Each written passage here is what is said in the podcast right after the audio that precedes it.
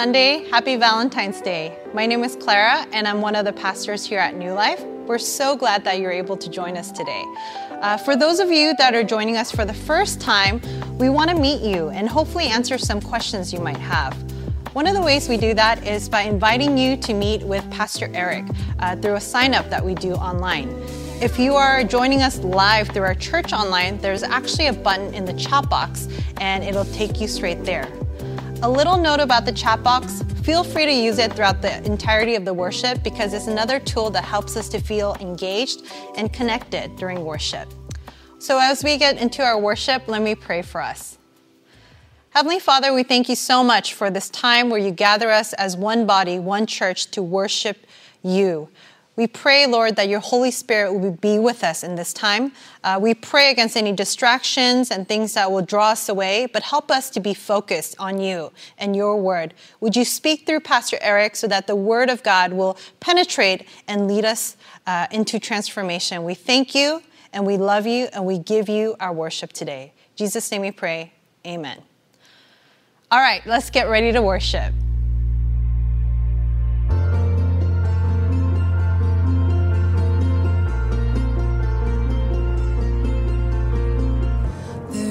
Sound I love to hear.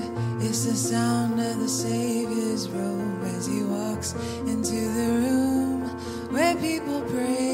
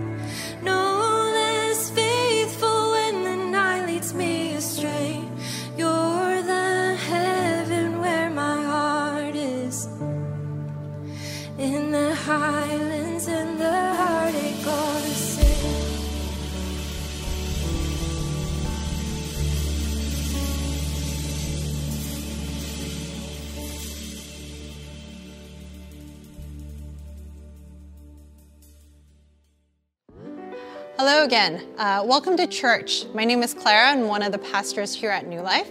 I just want to welcome anyone that's joining us for the first time. One of the ways our church celebrates newcomers is by donating $10 in your name to Frontline Foods. Frontline Foods is a nonprofit organization that helps small businesses struggling during a pandemic by donating food to our frontline workers. All you have to do is text NLF GIFT to 94090 and you'll receive a link to fill out a Next Steps card and a donation will be made in your name. Well, today is the last day we're going to be spending in the Wonder of Wilderness series. I hope you enjoyed the series as much as I have. Pastor Eric will be speaking on Numbers 20 and what it means to make tough decisions during difficult times. I think we're going to be learning a lot through today's sermon. Starting next week, we're going to begin a new series called I Am for seven weeks. Uh, throughout history, many people said different things about Jesus, but what did Jesus say about himself? Who is he really? So, for these next seven weeks, we're going to be diving in to take a deeper look at the real Jesus. I want to invite you and maybe ask you to invite some of your friends or families or neighbors who might want to listen to this and learn a little more about Jesus. We have a short bumper video that shares a little more information about this.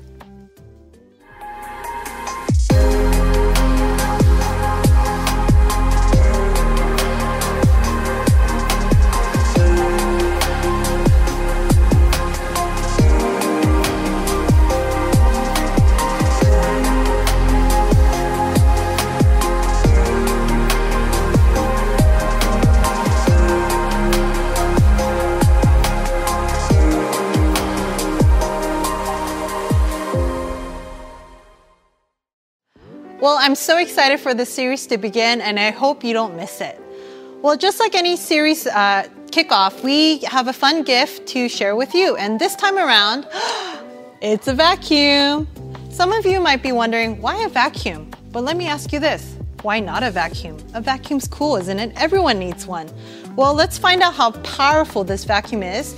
Uh, in the meantime, if you can go ahead and say hello to one another in the chat box, and if there's someone you're thinking about at this time, go ahead and send them a text and let them know you're on their mind.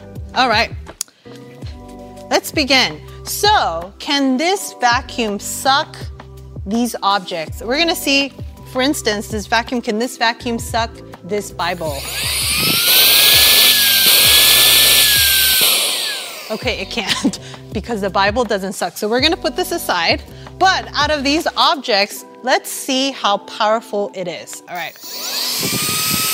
Two settings. Oh, yeah.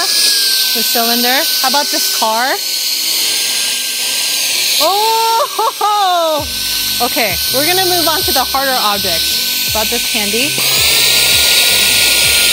Oh, okay. This one passes. Now onto this bag of straws. Oh, yes. Okay, this is really good. How about this table? What do you think? Let's go. Uh, oh, yeah. Man, this is nice. All right, this is the last test. Let's see if this can pick up the sign.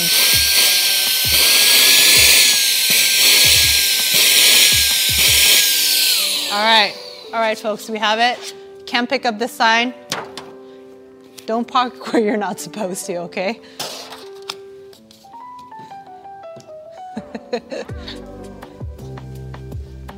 uh, then uh, I have announcements. I don't remember what the announcements are, Joe. All right. Well, I have a couple announcements for everyone. Uh, first is I want to thank everyone who participated in the Kinship Connection through giving of the Love Box. We have 40 box signups, so that's awesome. We get to give away 40 boxes to families and support them and share our love with them. Second, uh, bridge groups are starting again. It will begin today at 2:30 for four weeks. If you've been a part of our community or you're new and you're not quite ready to plug into a CG, this is your chance to get to know us a little better and get to meet some of the people in our church. Uh, signups will be on the website, or if you're joining us online, uh, you could just click on the button that you find. Our third and final announcement is regarding the search committee meeting coming up on February 28th at 5 p.m. This will be the last meeting between the committee and our congregation, and they will be sharing their final report regarding our candidate for lead pastor, Pastor Eric. Uh, if you haven't already done so, please sign up for our New Life newsletter, and there should be a link to the Zoom meeting there. Well, here in New Life, we like to highlight different things going on in our ministry. And one of the areas that we might not know about is our New Life Kids. So, Pastor Kenny is going to take us behind the scenes to take a look at what happens at New Life Kids. Hey, church, Pastor Kenny here. Uh, a couple weeks ago, we got to show you uh, the behind the scenes for uh, just uh, what's happening at church right now. Uh, but we didn't get to show what's happening in our kids' ministry. And so today, uh, we wanted to do a really quick tour of, of our kids' ministry and kind of all that's going on. I'm wearing a mask right now because if you see, we have some people working right now. you can say hi. And they know we're filming. This is the this is the furnace of our ministry. But uh, we're gonna go this way. and We're gonna check out the rooms.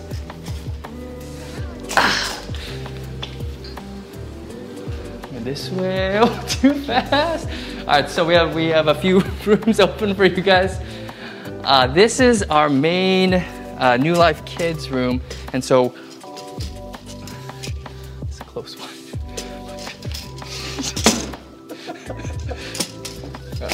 So this is our main uh, New Life Kids room, and so uh, it's not this crazy. So when we do open up, this is where the kids will be uh, worshiping. But we use it as like a secondary worship studio space right now, and so Pastor Jin and the worship team are just uh, doing some uh, practice rehearsals, socially distanced, uh, with the doors open. Um, other than that, I mean, this room's kind of crazy. I guess the, we have this right here, which we like to go fancy with the cylinder blocks. But I think this used to be a, a prayer and meditation station uh, for the kids. But we all know what that means. Uh, well, over here uh, is, well, this is our, I guess it's kind of a storage. Everything's just kind of storage now. I think they actually use the drum set here because it's really loud when they're practicing. Um, there isn't too much to show here. There, I guess, like right here, this is actually all, if you remember, we had a drive in service, so we kind of stored everything uh, here. Um, and a fun little fact is we, we actually got like double the order of cones by accident for Amazon for free. And so that's why we have like 50 cones right here. We don't really need it. But uh, let me show you something else. Oh, hello. Oh, no, I'm just kidding. All right, I'm gonna this way. Let's see what else is going on. And I think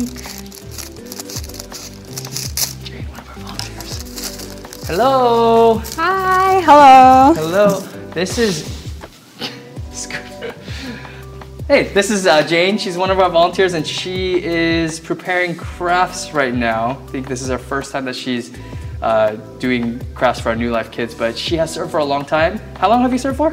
Uh, I've been serving since August of last year. Okay, okay. So a lot of you guys might not have seen her, especially if you don't watch uh, the New Life Kids, but she has been here uh, for some time. Can you just answer, like, what's it like serving here, and like, why do you serve right now?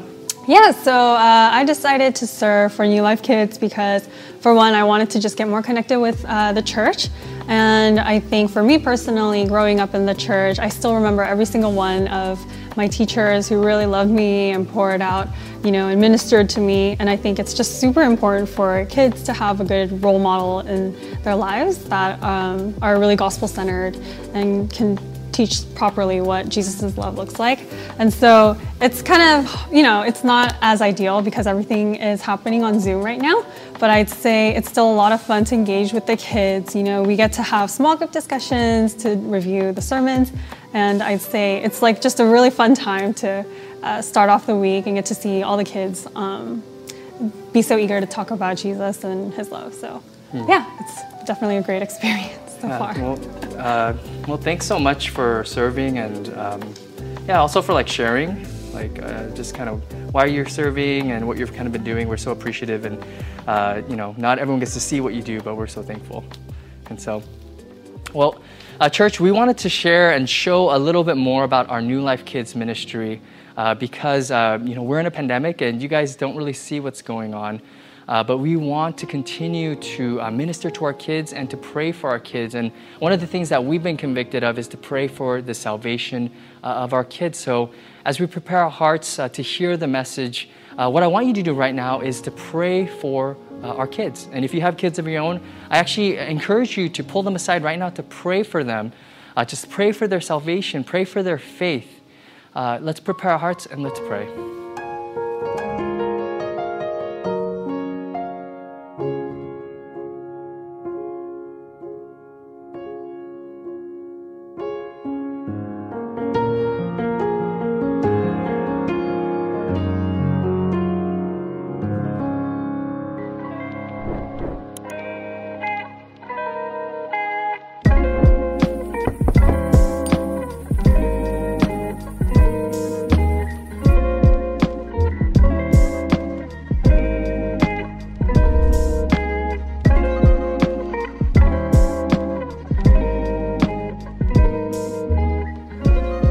Good morning, New Life Fellowship. It is so good to be here with you this morning, worshiping with you.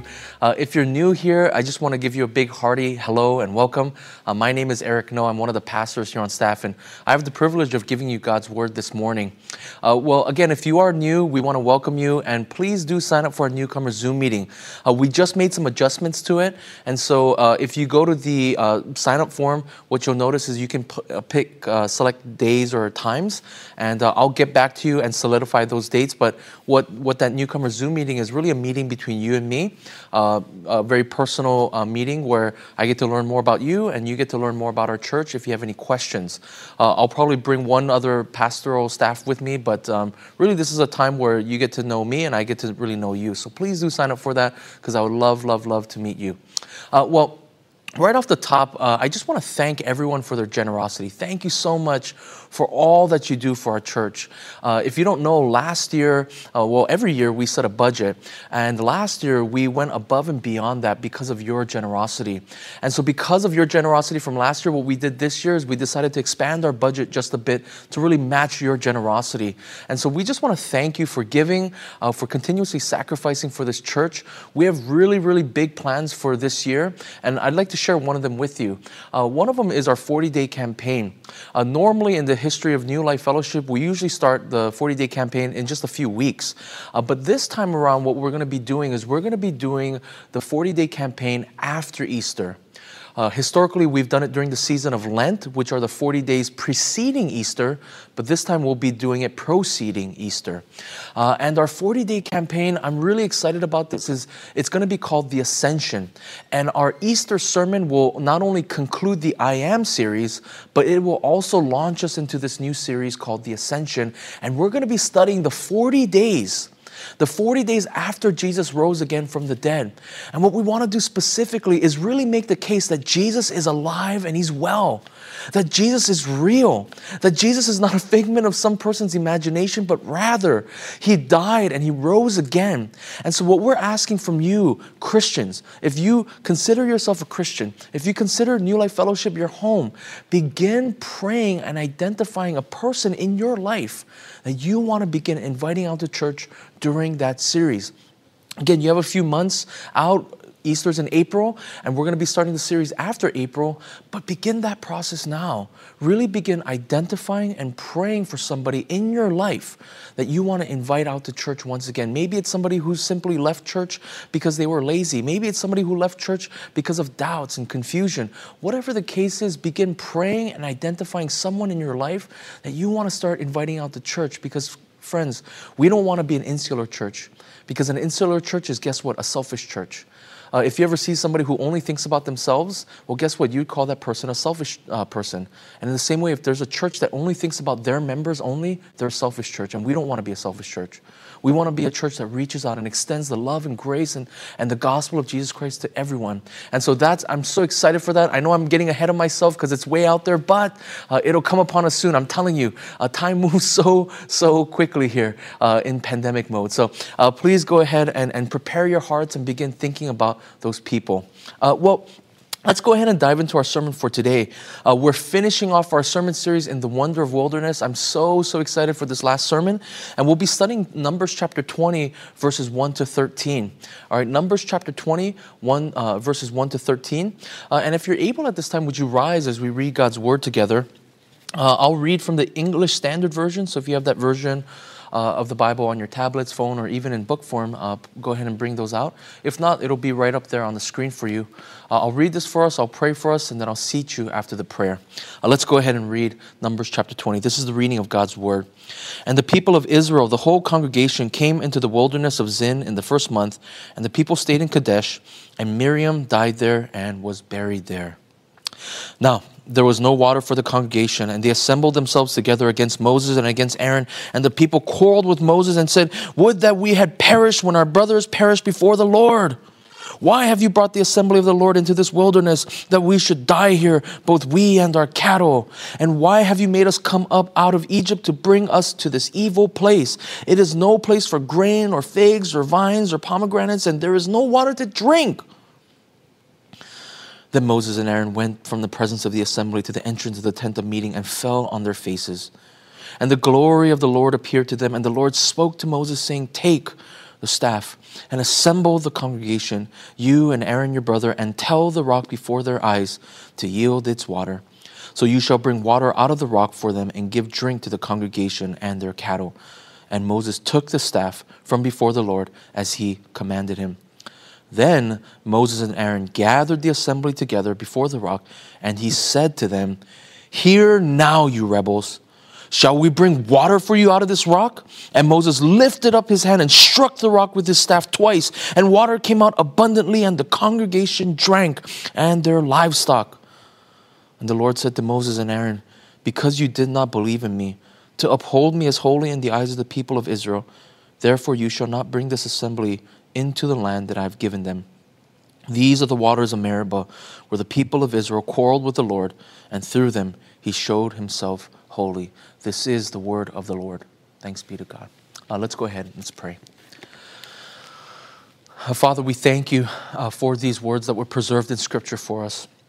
And Holy Spirit, we do ask now that you would give me strength and you would give me your Holy Spirit to really speak truth, not my own truth, uh, not the culture's truth, but your truth and your truth alone. And Holy Spirit, would you give us as a congregation the ears to hear, the minds to perceive, and the wills to understand and turn from our ways and to turn towards you, O Lord. We thank you. In Jesus' name we pray. Amen. You can go ahead and be seated right there at home. Well, have you ever had one of those days that have just gone horribly, horribly wrong, and horrible thing happens after horrible thing, event after event, and the badness of the day gets even worse? Have you ever had one of those days? Uh, well, for me, for example, I, I, had one of those days very recently. Uh, right before the holiday season back in 2020, in December, uh, I remember driving my car around, and all of a sudden, the uh, all of the gadgets and gizmos in my car started dis- malfunctioning. The speedometer stopped working. Uh, all of my lights started flashing, and so I decided to take my car into the dealership, which I did, uh, because I knew I still had a warranty. But I called the dealership to make sure the warranty was still good, and they said it was good. So I took it in. And when I dropped it off, I didn't think I would have to pay a single dime since all of it should be covered under warranty. I go home. I have to rearrange my schedule now because this this thing has been you know taking up some of my time. I have to cancel some of my meetings. Meanwhile, I have to ask my wife to kind of rearrange her schedule to come pick me up uh, from the dealership. And so we do that. But then when she comes, we get into a little bit of an argument and a little bit of a dispute because of having to rearrange our schedules, and we're kind of stressed out now. Well, the day progresses. We go back home. I cancel some of my meetings. I move things around, and then I get a phone call from the dealership and the dealership says this oh, actually, you know what, your warranty is not going to cover the, the repairs because uh, all of the stuff that's happening is because a mouse went into your car and we can see it from the evidence that it chewed some of your wires, and so it's not covered under warranty. And then more stress. And so I start to argue with him a little bit. I start to say, hey, why, you know, why didn't you let me know this stuff, right? And so whatever, I let it go. I try to move on with my day. Uh, and then I start noticing things, right? The house is such a mess. Like, why? And you know, in those moments of stress, you, you start noticing all these things. Why is the house a mess? Why is there so much work to be done? And then more stress, right? And then the dealership calls me back and they say, guess what? The repairs are going to cost you $500. And then I get into an argument with the dealership because of this and that. And so I start arguing back and forth and I start calling other friends to see if they're scamming me or ripping me off. And then I start like arguing with my wife even more because I'm stressed out. And then my kids come home and they start driving me crazy. And then I start yelling at my kids because I'm stressed out. And I start doing all of these things. And it's a horrible, horrible, horrible day that goes from one darkness to another, to another, to another. and all this to say, sometimes darkness leads to more darkness. Chaos leads to more chaos. Stress leads to more stress. Anxiety leads to more anxiety. And here's the reason why darkness begets more darkness it's because in darkness, we make decisions that then lead us into further darkness. It really comes down to our choices that we make during these times of difficulty. See, our decisions can either bring us back into the light, or our decisions can drive us deeper into the darkness. And so, with that said, I have three points as I normally do. Our first point is simply this disobedience. Disobedience. Sometimes we can choose obedience or disobedience. My second point is called blame. Uh, sometimes we can blame God or not blame God. And then our last and final point is mercy. So, disobedience, uh, blame, and then mercy. So, let's go ahead and dive into our first point disobedience. Numbers chapter 20, I, I, implore you to go read the whole thing, but Numbers chapter 20 feels like this really, really long, horrible day. The chapter starts off from the very beginning with Miriam's death. And you have to understand that this was a horrible, horrible thing for Moses. You have to understand Miriam was there in the book of Exodus taking care of Moses, even though he went down the stream. She's the one that really raised Moses up. Even when Moses, uh, Miriam kind of, you know, stands up against Moses and is punished for that, it's Moses who intercedes on her behalf because he loves her, he cares about her deeply. And so you have to understand the death of Miriam is not only a big impact to the Israelite community, but it really, really probably hurt Moses very deeply. In addition, later on, in, when we come to our passage, the people of Israel begin complaining. And then Moses disobeys God in the midst of this darkness. And then Moses is punished for this. And then later on in chapter 20, you'll see that they, they, they come across, they're wandering in the wilderness, they're getting tired, and they come across their brother nation, Edom. I've spoken about Edom before, how they're a brother nation of Israel they come to Edom and they say, hey, like, can we stay here for a bit? Like, we're really tired. We'd like to rest and feed our cattle and all this stuff. And Edom comes out with their army and basically says, don't you dare come in or else we will attack you. And so the Israelites have to go all the way around Edom, continuously wandering in the hot desert sun. And then finally, at the end of chapter 20, Aaron dies. So at the beginning of chapter 20, Moses' sister dies. At the end of chapter 20, Moses' brother dies. And him too, Aaron, he loved and the Israelite community loved. Uh, as I mentioned last week, he's basically second in command. He, he was a huge figure in the Israelite community and he dies. And as I said, this is just one thing after, a number, uh, after another. Numbers chapter 20 is just a really, really bad day. And again, in the middle of this passage, in the middle of chapter 20 is where we jump in to where we see Moses making poor, poor decisions. Moses, in fact, makes the worst decision of his life. He decides to disobey God rather than to obey God. And this is why both Moses and Aaron are punished. It's because the darkness begins, they make poor choices that then lead them into further darkness. I want you to look at verse 7 with me. It says this, and the Lord spoke to Moses, saying, and I want you to underline these three words, okay?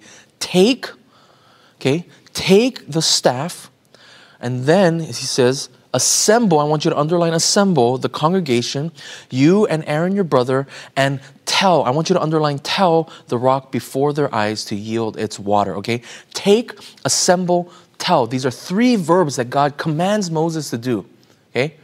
Usually in the book of Numbers, right after he gives the three verbs, usually Moses does the three verbs verbatim. But look at what happens here. I want you to look at verse 9 to 11.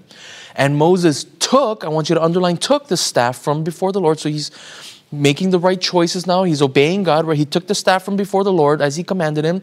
Uh, verse 10 Then Moses and Aaron gathered the assembly. Okay, so he ends up doing that. He obeys God, gathered the assembly before the rock. I want you to underline gathered. And he said to the rock, no, he said to them, the Israelites. And here's where Moses begins his disobedience. He doesn't speak to the rock, he speaks to the people. And listen to what he says to the people Hear now, you rebels. That word rebels is a derogatory term in the Hebrew. Hear now, you rebels, shall we bring water for you out of this rock? And Moses lifted up his hand and struck. That's another verb. I want you to underline. He struck the rock with his staff twice. You see, God commands him to do three things. Moses ends up doing five things. He takes the staff, he assembles, but then he scolds the congregation and then he strikes the rock twice, not just once, but twice. Do you see what Moses did there in the midst of darkness? He deliberately decides to disobey the Lord. Instead of speaking to the rock, he yelled at the people and he strikes the rock twice. And friends, this is why darkness begets more darkness. This is why chaos breeds more chaos. It's because of our decision making. During tough seasons of life, it is difficult to remain obedient to God. And yet, this is the time where we need to obey God the most. See, when your business is tanking, it seems like a really, really nice time to begin cheating on your taxes.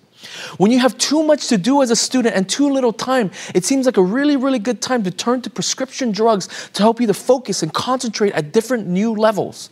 Right? When you have too much stress, it becomes easier to make the choice to get drunk and to high and to escape your stress. When you have too much anxiety, you might be tempted to shop more uh, and, to, and to put more debt onto your credit card. And yet, these choices will lead you to more darkness right? Not only is your business tanking now, but now you've become a thief stealing from the government. You're no longer just busy and overwhelmed student. You are now an addicted student to these prescription drugs. You are no longer just stressed out as a person, but now you are an addicted, stressed out person. Uh, you are no longer just anxious, but you are in debt and even more anxious than when you began. Darkness begets more darkness. And my question to you is this as the vaccines begin to roll out, and as we as a nation, as, as a world really begin to see the light at the end of the tunnel of this pandemic, we're beginning to see the light at the end of the tunnel, right? It, the, the cases are going down, and we're praying that the cases continuously go down. We're starting to see this. Now, here's the question that I have for you. Did you make decisions in this pandemic that maybe had monumental, lifelong consequences that you will regret? During this time of darkness, did you beget more darkness because of your decisions, or did you make choices that brought life and light into your life? Did this time of chaos beget more chaos? Did the isolation beget more isolation? Do you hear what I'm saying? Uh, you know, David Brooks, he's an author. He wrote The Road to Character and uh, uh, The Second Mountain. He wrote an opinion piece for the New York Times at the very beginning of this pandemic. And it's really interesting what he argues for. He basically says this in March of 2020, right when the pandemic starts. He says, Look, a lot of people don't remember this plague called the 1918 Spanish flu. Everyone forgot about it until now. And he says, here's the reason why. It's because people didn't like who they became during the 1918 Spanish flu.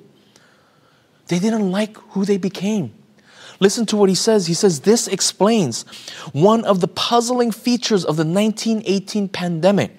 When it was over, people didn't talk about it. I'd never heard of the Spanish flu. I'd never heard of the pandemic of 1918.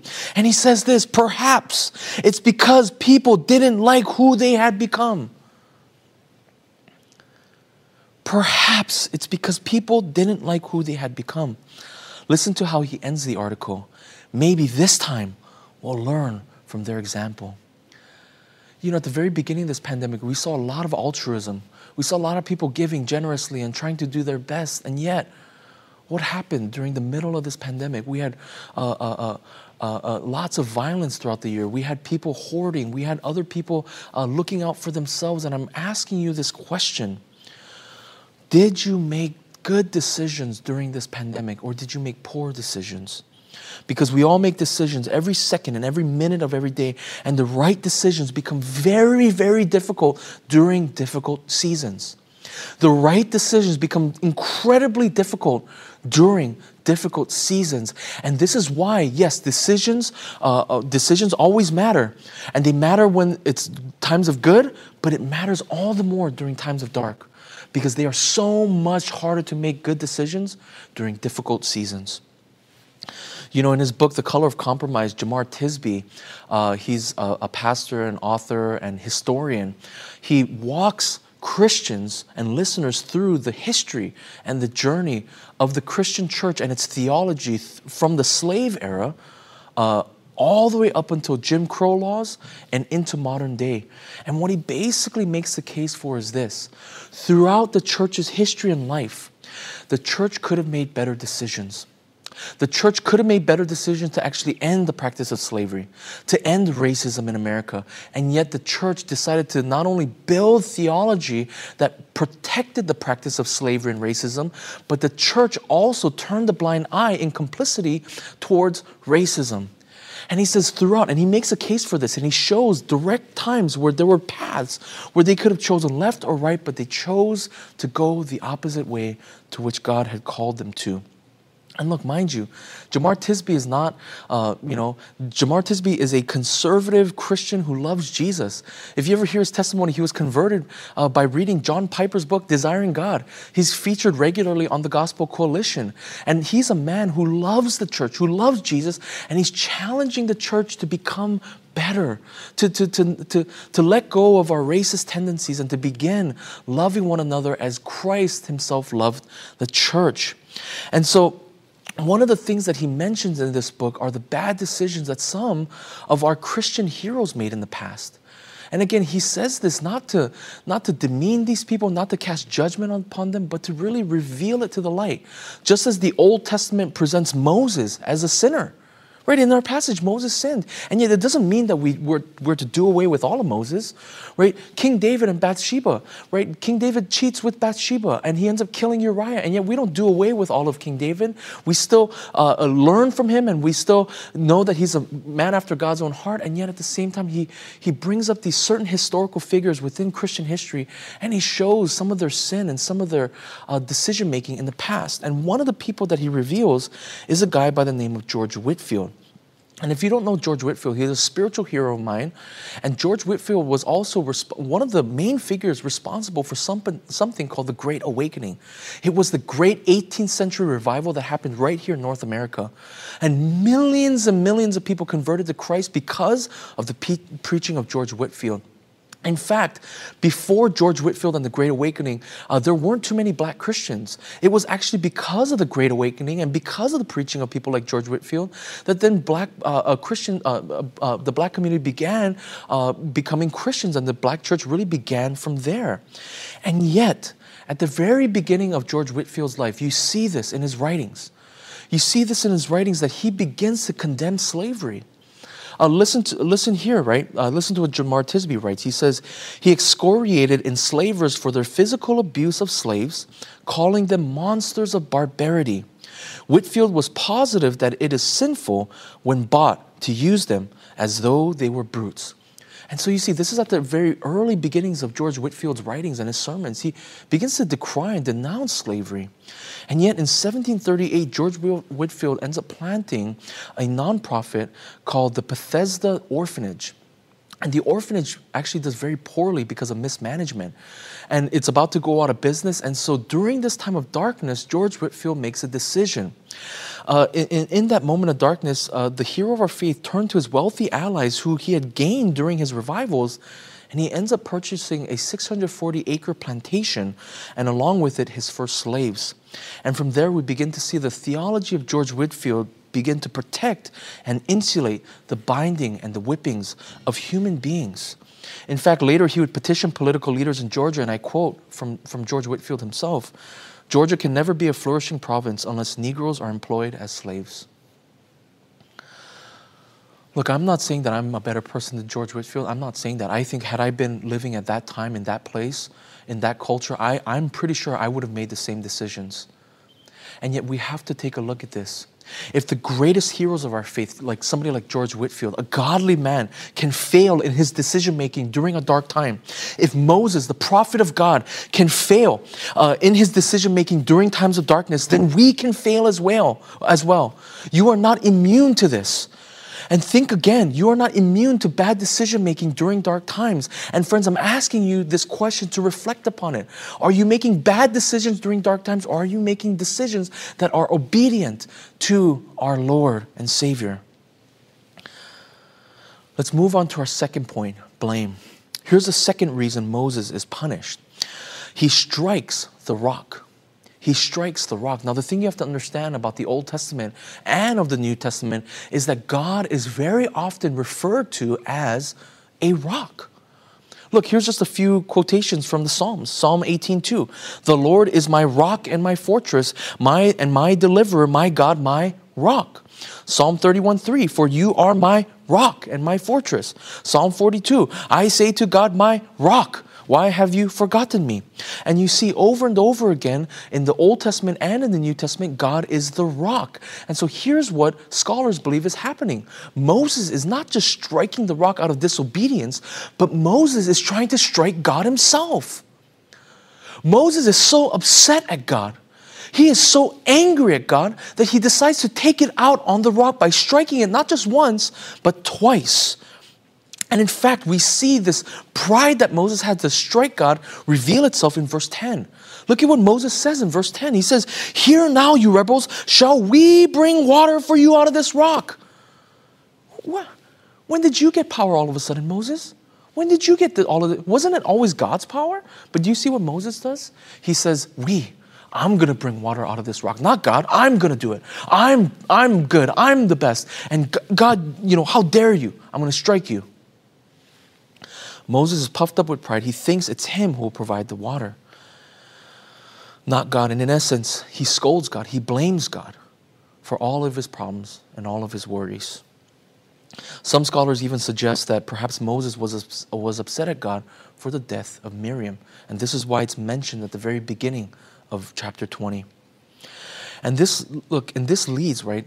During times of darkness, what, what ends up happening is we end up blaming God for all the darkness in our life. And this leads us to a further separation between us and God.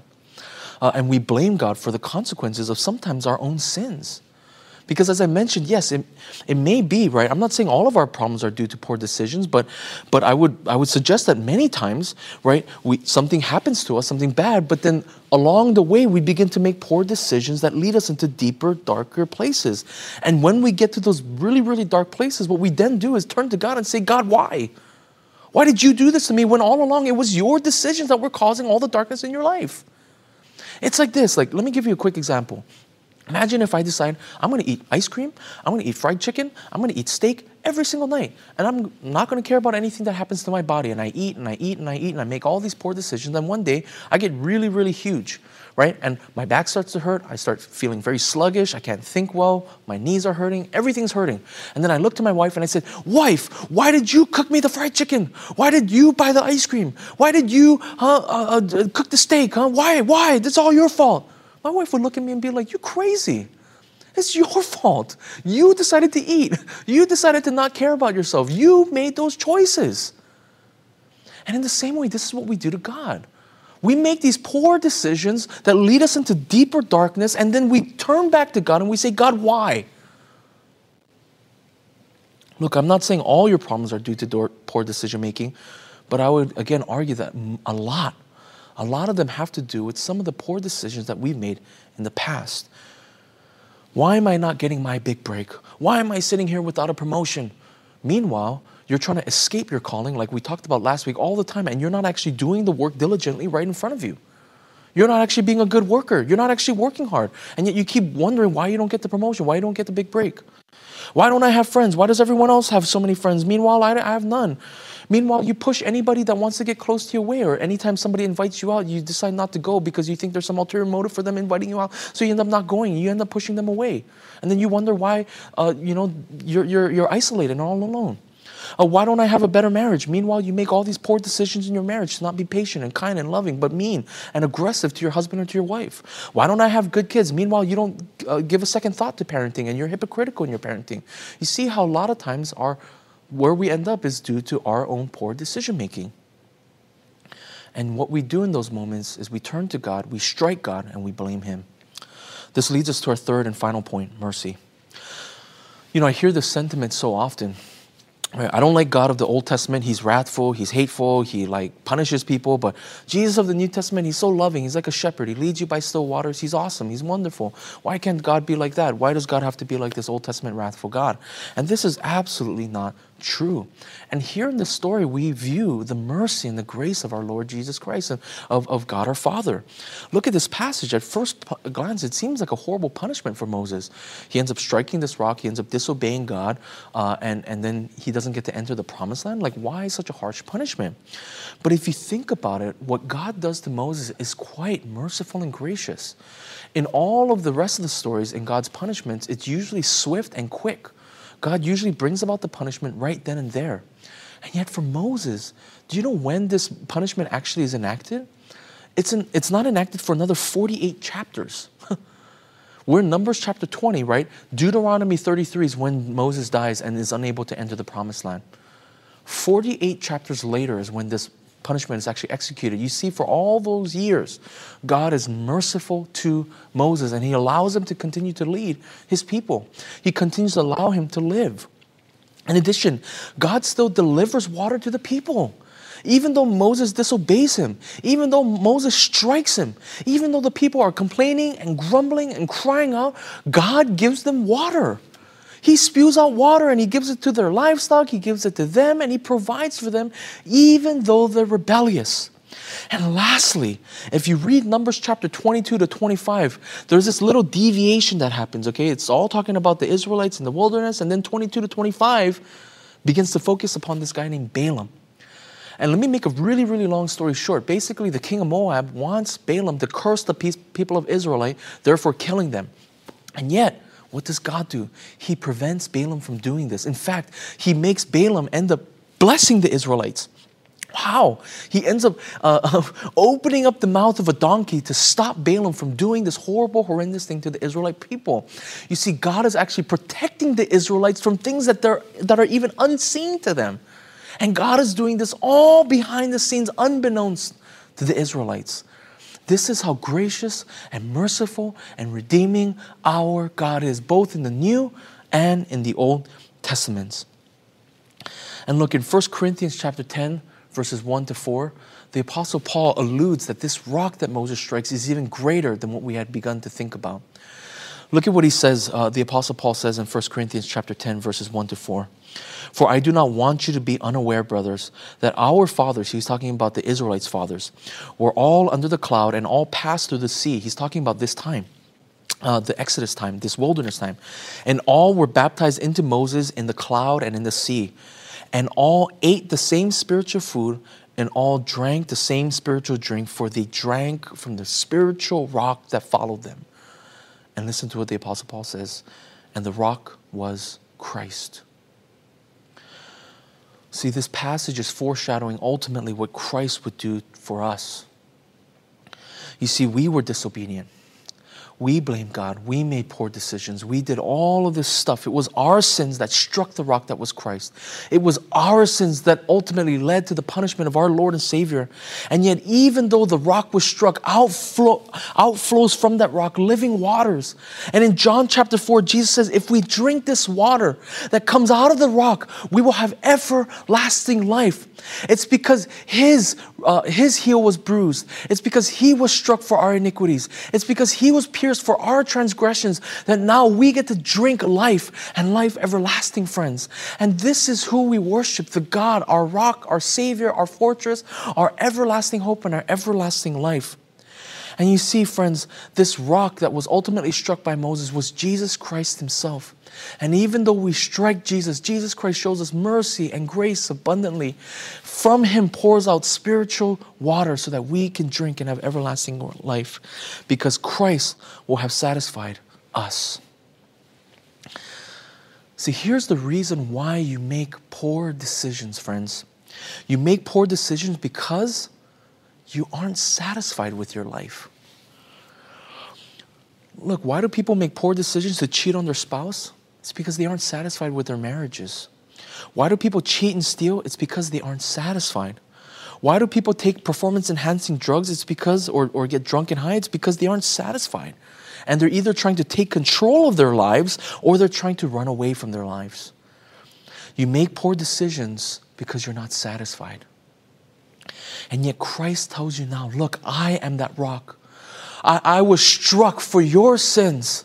And yet, because I was struck, the waters of life flow out of me. And if you drink of this water, you will thirst no more. Do you guys remember John chapter 4? We read this a few weeks ago in our Bible reading plan. And I hope you've been reading the Bible with us through the Gospel of Luke and through the Gospel of John for the last 45 days or so.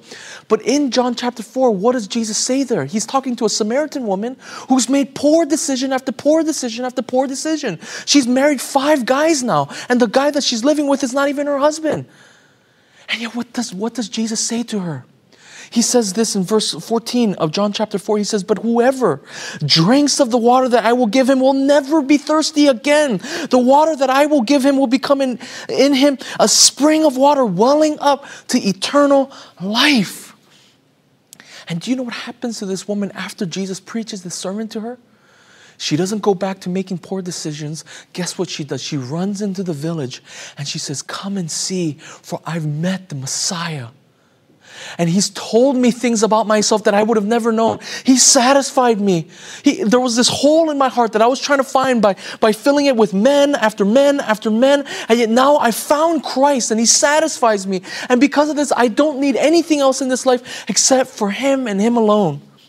Christian, are you satisfied in Christ? Do you want Christ or do you want Christ plus something else?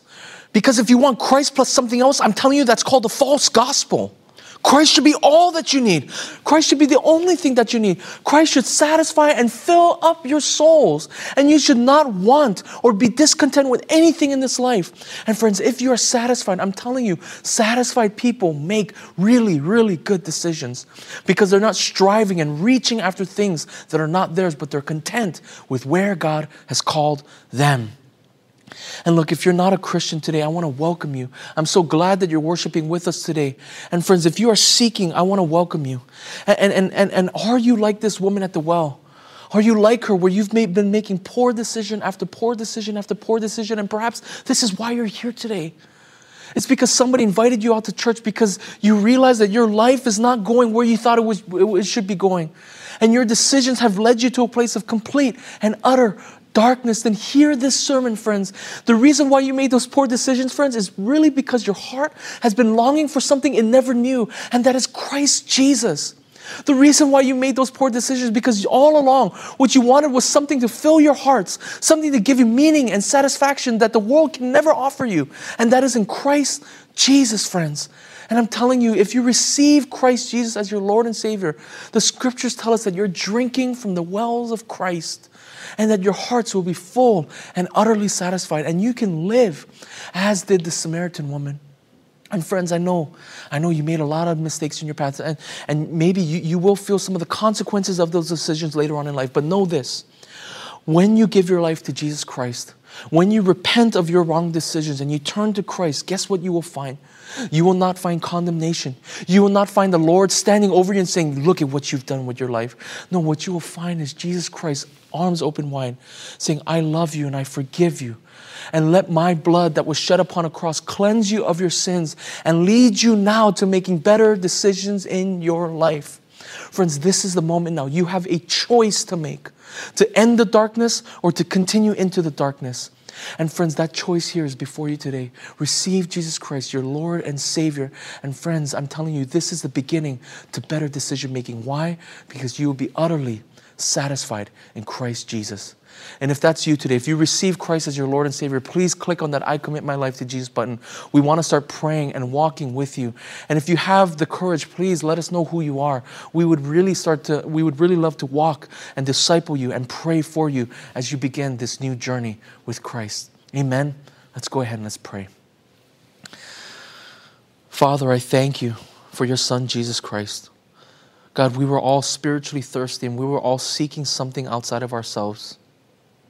And Lord, for some of us in this place, whether Christian or non Christian, we made poor, poor decisions. And these decisions, Lord, led to an even greater darkness in our life. And Lord, I pray right now that we would confess our sins before you, Lord. We bring our bad decisions, our disobedience before you. And Lord, we say, God, would you help us once again? Would you give us the strength to repent? Would you give us the strength to bear the hard truths about our lives, but Lord, to ultimately turn to you in obedience? And so, Lord, we pray that you give us strength to be obedient during the dark times. And Lord, if there is somebody in this place right now, God, who has a who's in the midst of darkness, God, and is confronted with, with either a good decision or a bad decision, Lord, we pray that your Holy Spirit would give them strength right now to stay true to the course, to remain obedient to you, Lord, to make the right decisions, even though they're hard at this time, Lord. And Lord, I pray that for the non Christian that received you today, I pray that you would begin this new journey with them, giving them hope, joy, and life, Lord, as they begin this new journey with you. Lord, we thank you for this time. In Jesus' name we pray. Amen. Well, friends, I love this time because now we're going to get to partake in communion, which is, in essence, the gospel itself. And so at this time, what I'll do is I'll give you about 30 to, uh, seconds to a minute to prepare the elements, and then I'll meet you right back here. Música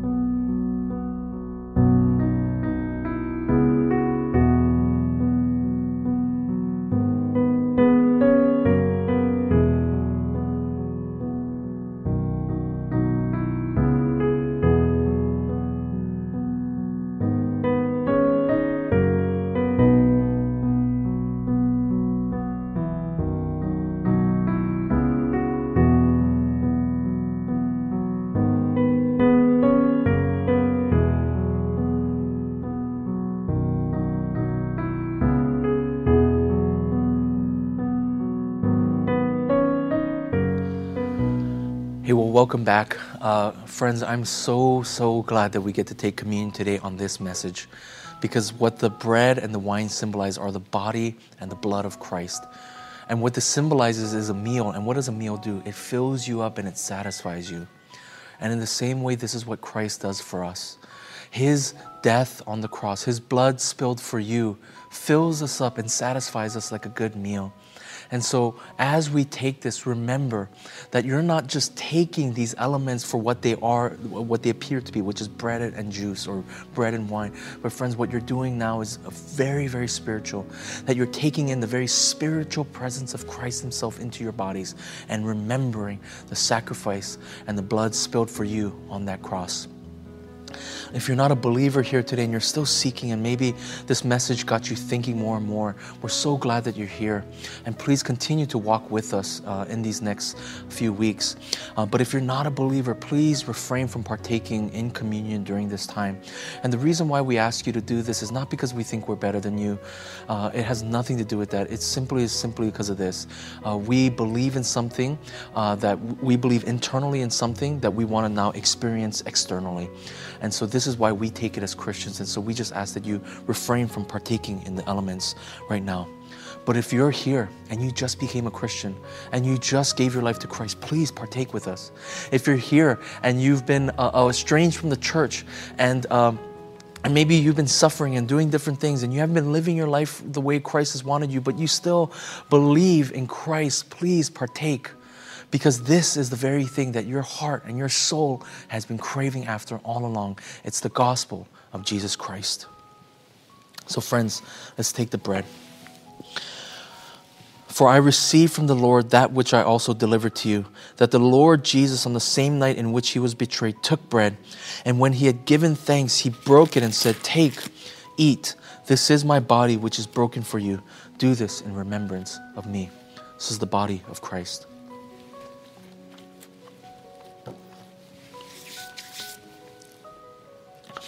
Then he took the cup and gave thanks and gave it to them, saying, Drink from it, all of you, for this is my blood of the new covenant, which is shed for many for the remission of sins, the blood of Christ. Let me go ahead and pray for us.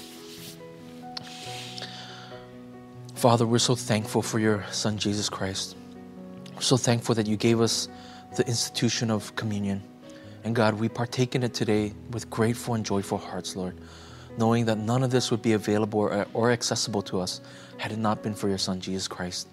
And so, Lord, we pray that as we took communion today, would you fill up our hearts? Would you fill up our minds? Would you fill up our souls with your love and your grace once again, Lord, so that we might be utterly and completely satisfied in your Son, Jesus Christ. Now, may the Lord bless you and keep you. May the Lord make his face shine upon you and give you grace. May the Lord lift up his countenance upon you and give you peace now and forevermore. Amen. Thank you for worshiping with us today. If you have been convicted by today's message and want to take the next steps in your faith, text NLF Baptism to 94090 and one of our pastors would love to walk with you. Additionally, please share our service. We're always looking to make heaven bigger, and one of the ways that you can help us with that is by sharing the service today. Lastly, stay connected with us by following us on Instagram. We post highlights and updates about uh, what's going on at our church and even stories about members of our church. So we'd love for you to follow us. Thank you for joining us today, and I hope you have a great rest of your Sunday, and we'll see you next week.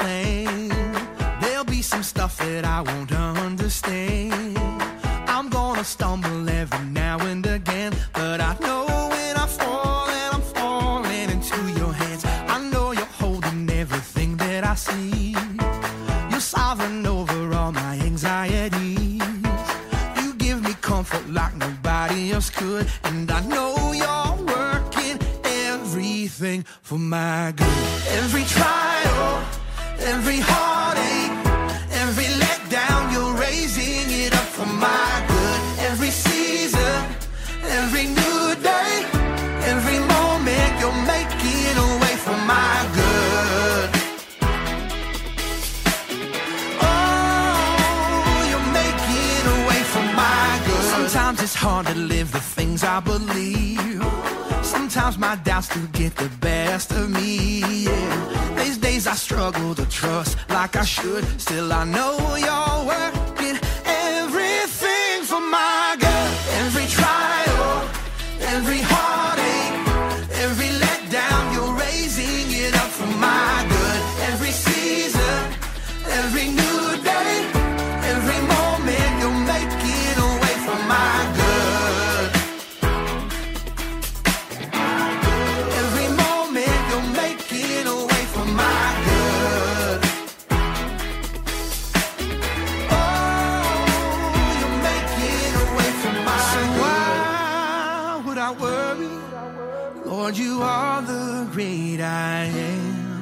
I may not know what tomorrow holds, but I know who holds tomorrow in his hands. Why would I worry? Lord, you are the great I am. I may not know what tomorrow holds, but I know.